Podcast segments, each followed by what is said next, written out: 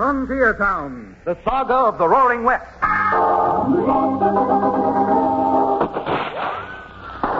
Frontier Town. El Paso, Cheyenne, Calgary, Tombstone. Frontier Town.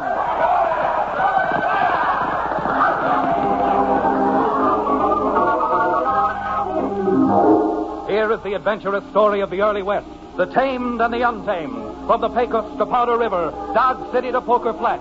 These are the towns they fought to live in and lived to fight for, teeming crucibles of pioneer freedom. Frontier Town!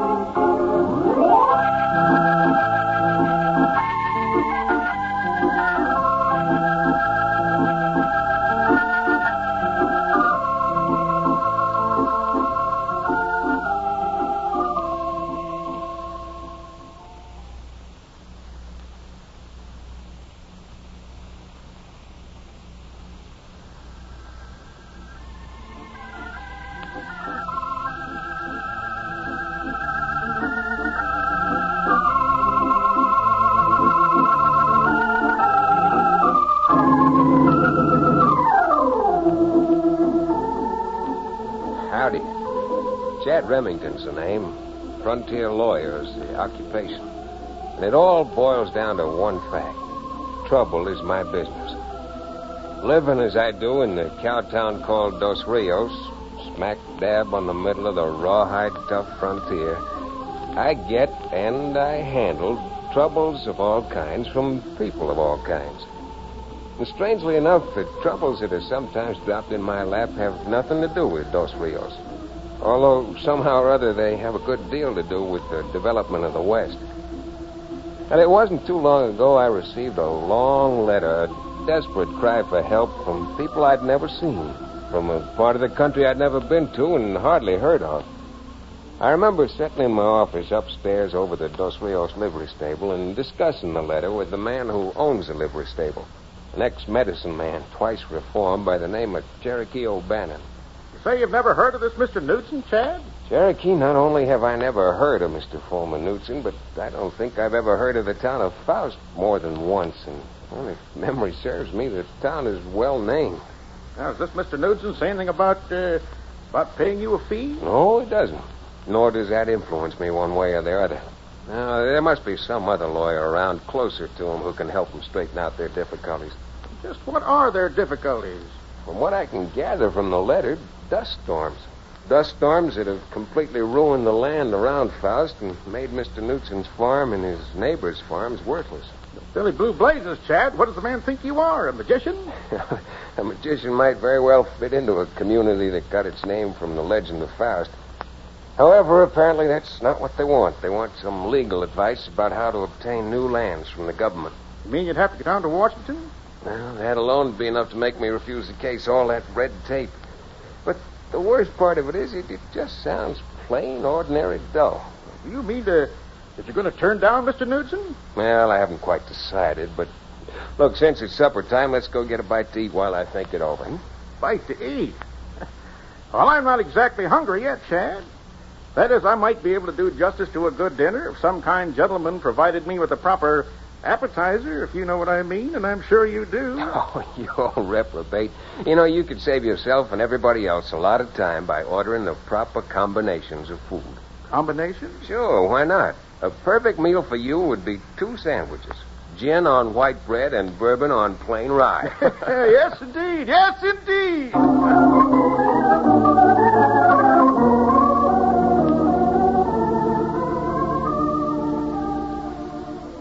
Well, during supper, I decided conclusively that I'd write Mr. Knudsen my sympathies at his plight and at the same time express my regret that at the moment other matters occupied me so that I could not come down to Faust and discuss his problems.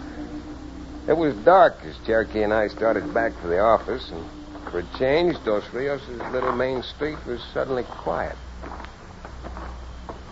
You're going to go upstairs and write that letter to Mr. Knudsen now, Chad? Yeah, I see no reason why not. If I write it tonight, I can get it in the mail on the 8 o'clock eastbound coach in the...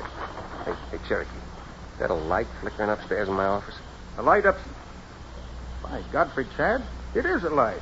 Looks like someone moving around in your office with a candle. We'll soon see about that. Come on.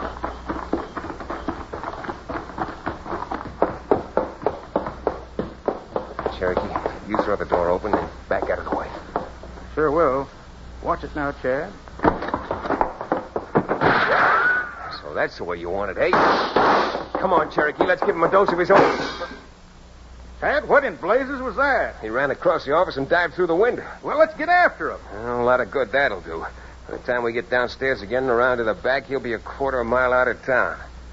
Oh, well, I'm going in and see if I can find not who the gentleman is, but what he was looking for.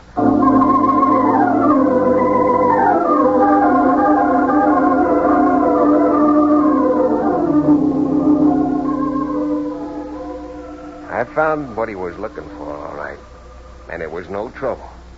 My desk had been ransacked, but there in plain sight was a letter from Mr. Knudsen, which I had so carefully stowed away in a pigeonhole an hour before. It was out of its envelope, unfolded and open. Suddenly I realized that perhaps this letter from Knudsen might not be as innocent as it appeared. By 10 o'clock next morning, Cherokee and I were aboard two of his best livery stable horses, beating up the dust for the little town of Faust.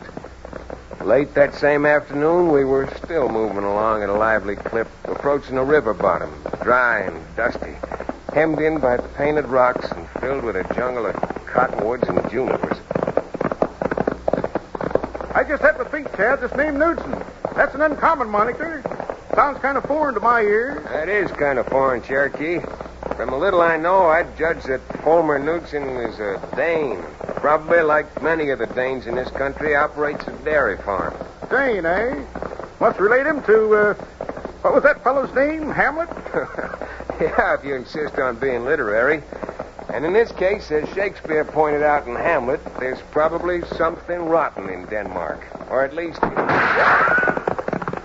Billy Blue Blazes, Chad. That's the end of my new white Stetson. And it's likely to be the end of both of us if we don't look sharp. Where did that shot come from? Up yonder there from those cottonwoods. Right where those two came from. Who could be shooting at us? Well, this is only a guess, but apparently someone would be happier if we never got to Faust and saw Mr. Knudsen. From the appearance of the terrain around here, they've got their battle more than half won. Blast it, Chad. This is like being a clay pigeon in a shooting gallery. We'll never be able to ride through those cottonwoods. Now, look, Cherokee. I'm going to throw some lead into those cottonwoods myself, which ought to send them back a little, ducking for cover. When I do, I want you to knock on that horse of yours and cut up through that dry. It's wide open. But what'll happen to you if I do? Well, that's something we'll both find out later. Now, go on, O'Bannon. If we both get through, I'll meet you at Knudsen's house tomorrow morning. But look here, Chad. I just can't. I guess I can at that. Get up, you. Get up there.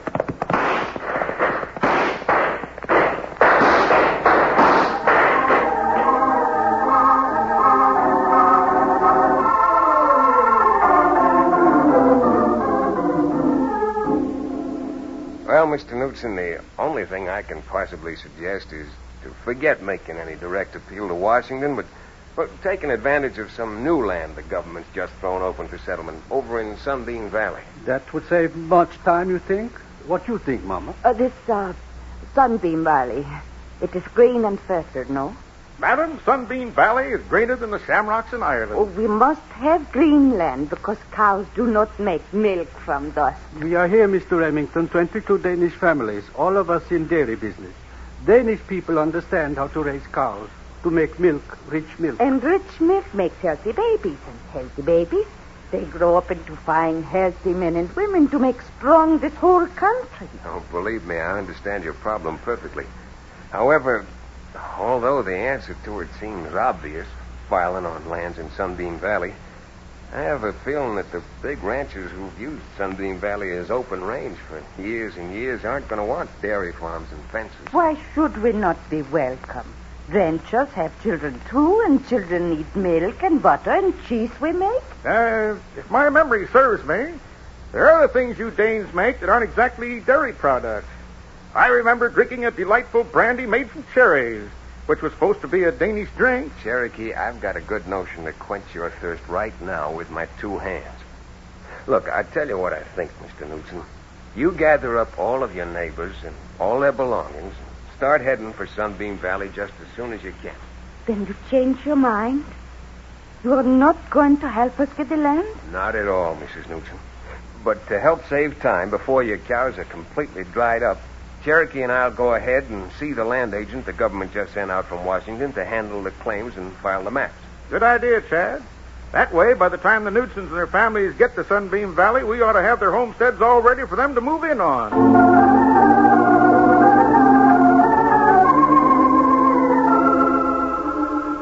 It was a good idea, but like so many good ideas, didn't work the way we'd planned it.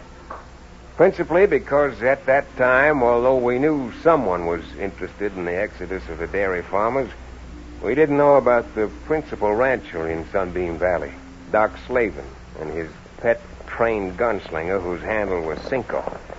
No, they had plans too. Plans they very quickly put into effect. Okay, Cinco, hold it. Here's the new land office. All right, boss.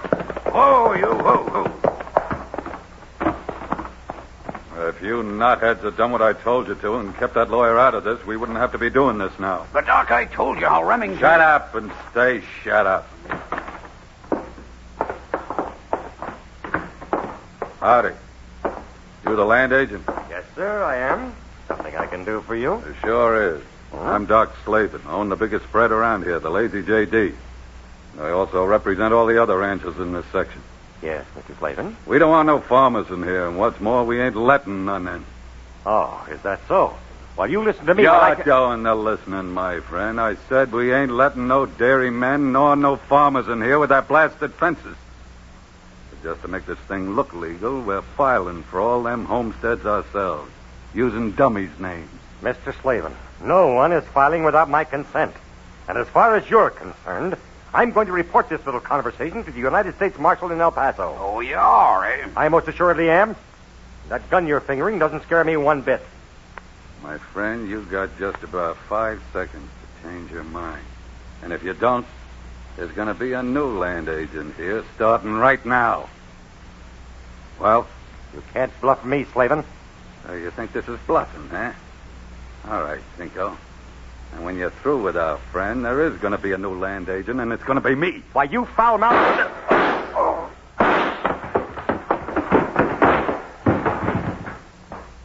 Now, take him out to the Arroyo and cover him up good, Cinco. I'm staying here I'm waiting for Remington. If he wants to talk to the land agent, I sure ain't going to disappoint him.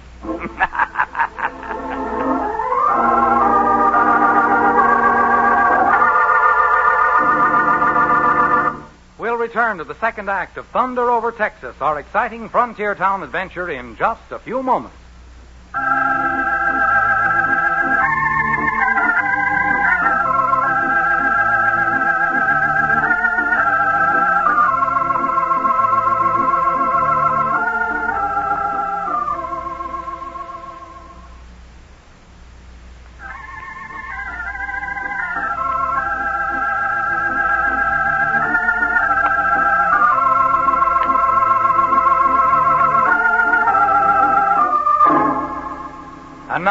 Frontier Town.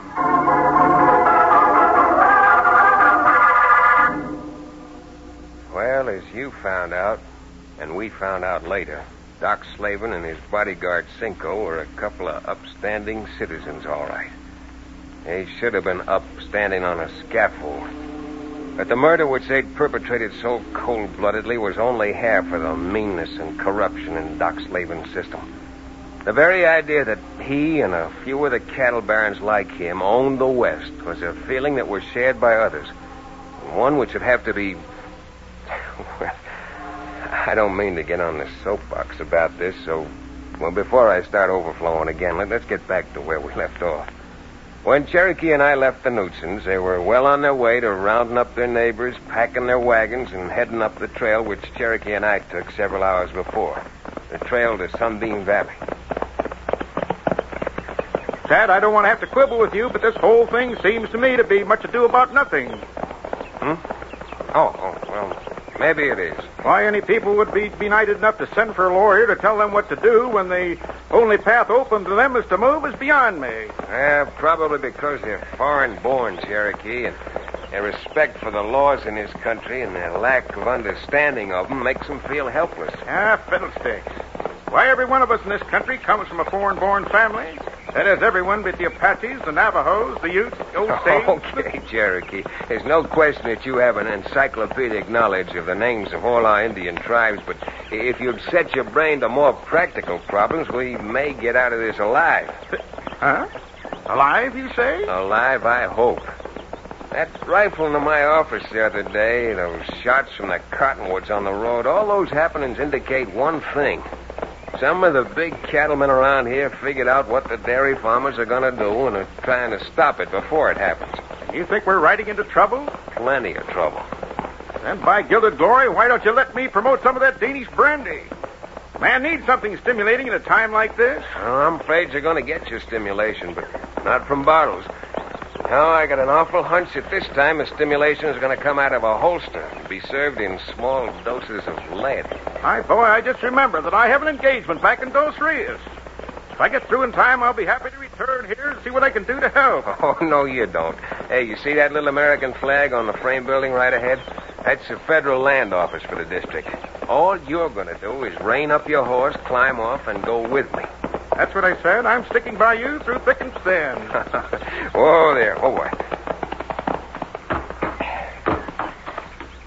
All right, Cherokee, and, and see if you can't stop your knees from shaking, huh? If only I had time for a swig of my rattlesnake oil. Howdy, men. Oh, afternoon. You the land agent? Well, you might say that I am. What sort of an answer is that? You either are the land agent or you aren't. Well, I'm the federal agent, but I ain't got no land left. That's what I meant. No land left. There are 130,000 acres here. You ain't meaning to doubt my word, are you? Far be it from me. I'm sorry you rode all this way for nothing. I don't think the time was wasted. Huh? What do you mean? Are you sure you want me to answer that question? Yeah, I'm sure. Now, what do you mean? Well, in words of two syllables, I don't believe you. I don't believe all the land's been deeded out. You're calling me a liar, is that it? Comes to the same thing. Chad, he's filling his hand. You're a pretty fast draw for a land agent, but not fast enough, it seems. Why, you. Nice, clean fight, aren't you? Using a horseshoe nail ring.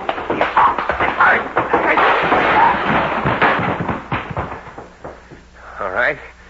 You're not out that much that you can't hear what I have to say. Twenty families of dairy farmers are moving up here from Faust. If we've got even half a law left in this country, they're going to get homesteads and settle on them. And if you or anyone else like you has any different ideas, you're going to have a fight on your hands that'll make Gettysburg look like a Sunday school picnic. Come on, Cherokee. I want to meet Mr. Knudsen before they hit Snakeskin Pass.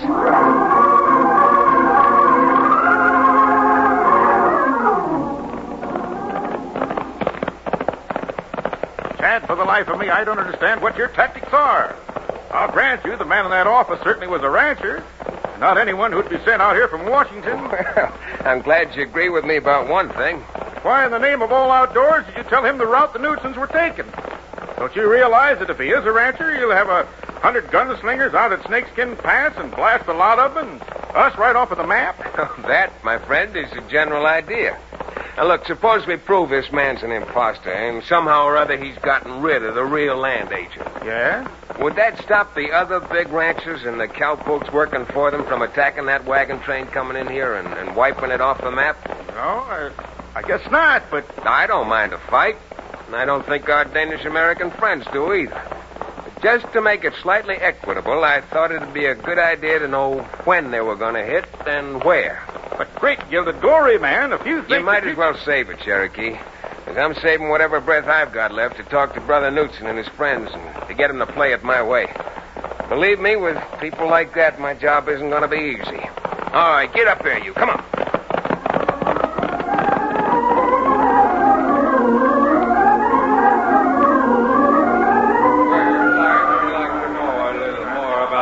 Now, please, please.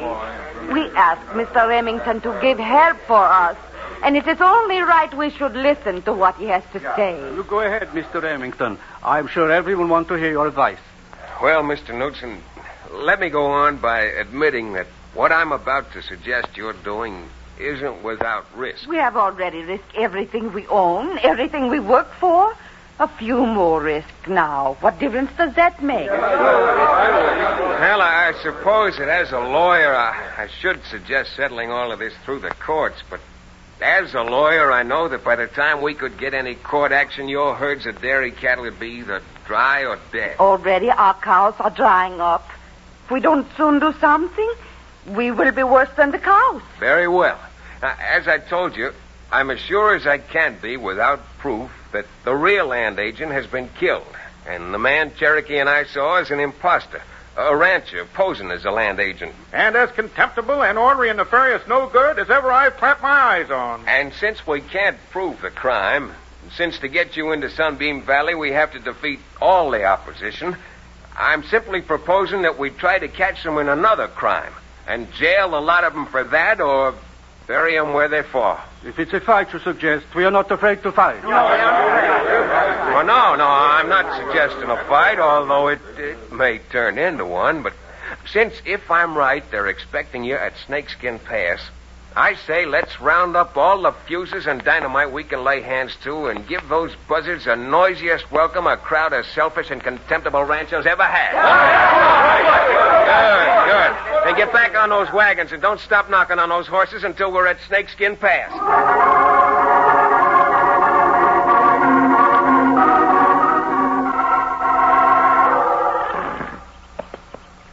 Hey, look, Doc. That must be them dairy farmers coming now.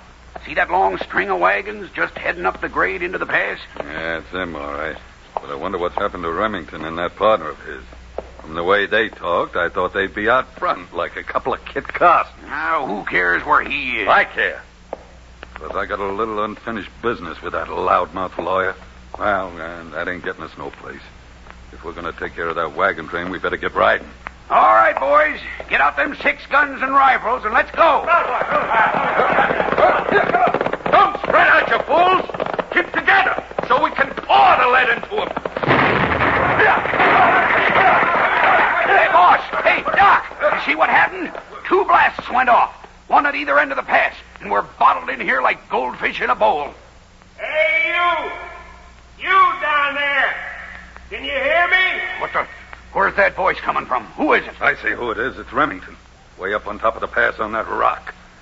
Yeah, Remington, I hear you. What do you want? I want you and the rest of those dry gulch and vultures with you, dead or alive, to haul to the nearest federal jail.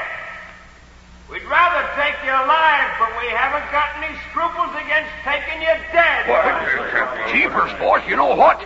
We rode into a trap. If you are going to take us, Remington, it ain't going to be alive. You're being an awful fool, my friend. The wagons are blocking the pass up ahead of you, and they're bristling with guns like a porcupine.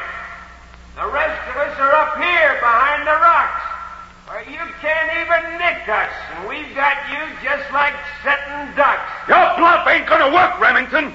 If you want us, come and get us. If you think I'm going to stand here and make a target of myself, Slavin, you got another thing coming. They start triggering them rifles in earnest, and they got every one of us plumb center. All right. It's getting dark. We're not going to wait till we can't see you anymore. You got exactly one minute to drop those guns in a heap down there and start walking toward the wagons single file. Well, ten seconds are gone now. I'm not being carried out of here feet first. Anybody else? You can do what you want, Slavin. I know when I'm licked. And that goes for me, too. Come on, boys. If Slavin wants to stay here, that's his business. All right, Mr. Nugent. Here they come. Now get the ropes out we brought along with us and tie up the lot of them. There may be no bounty on polecats in this county, but we're bringing a mess of them in anyhow.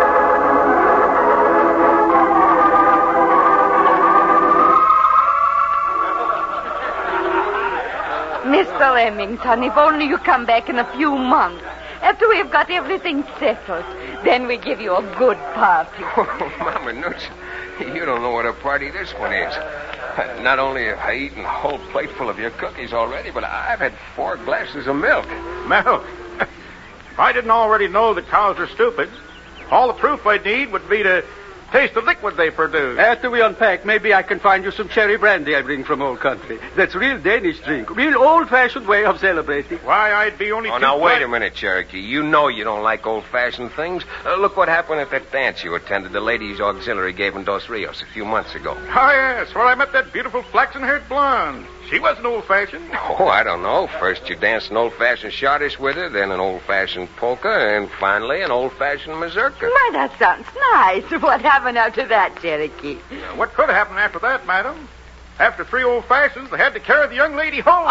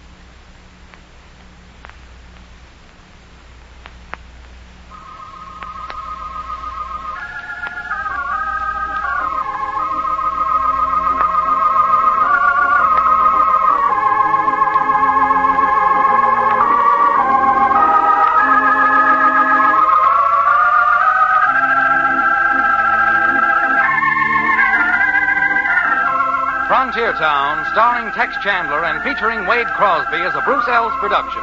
Story and direction by Paul Franklin. Music written and played by Ivan Ditmars.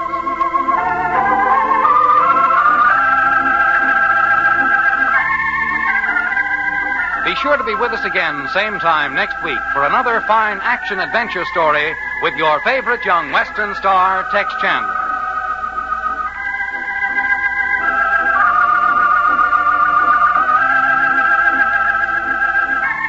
This is Bill Foreman telling you that Frontier Town came to you from Hollywood.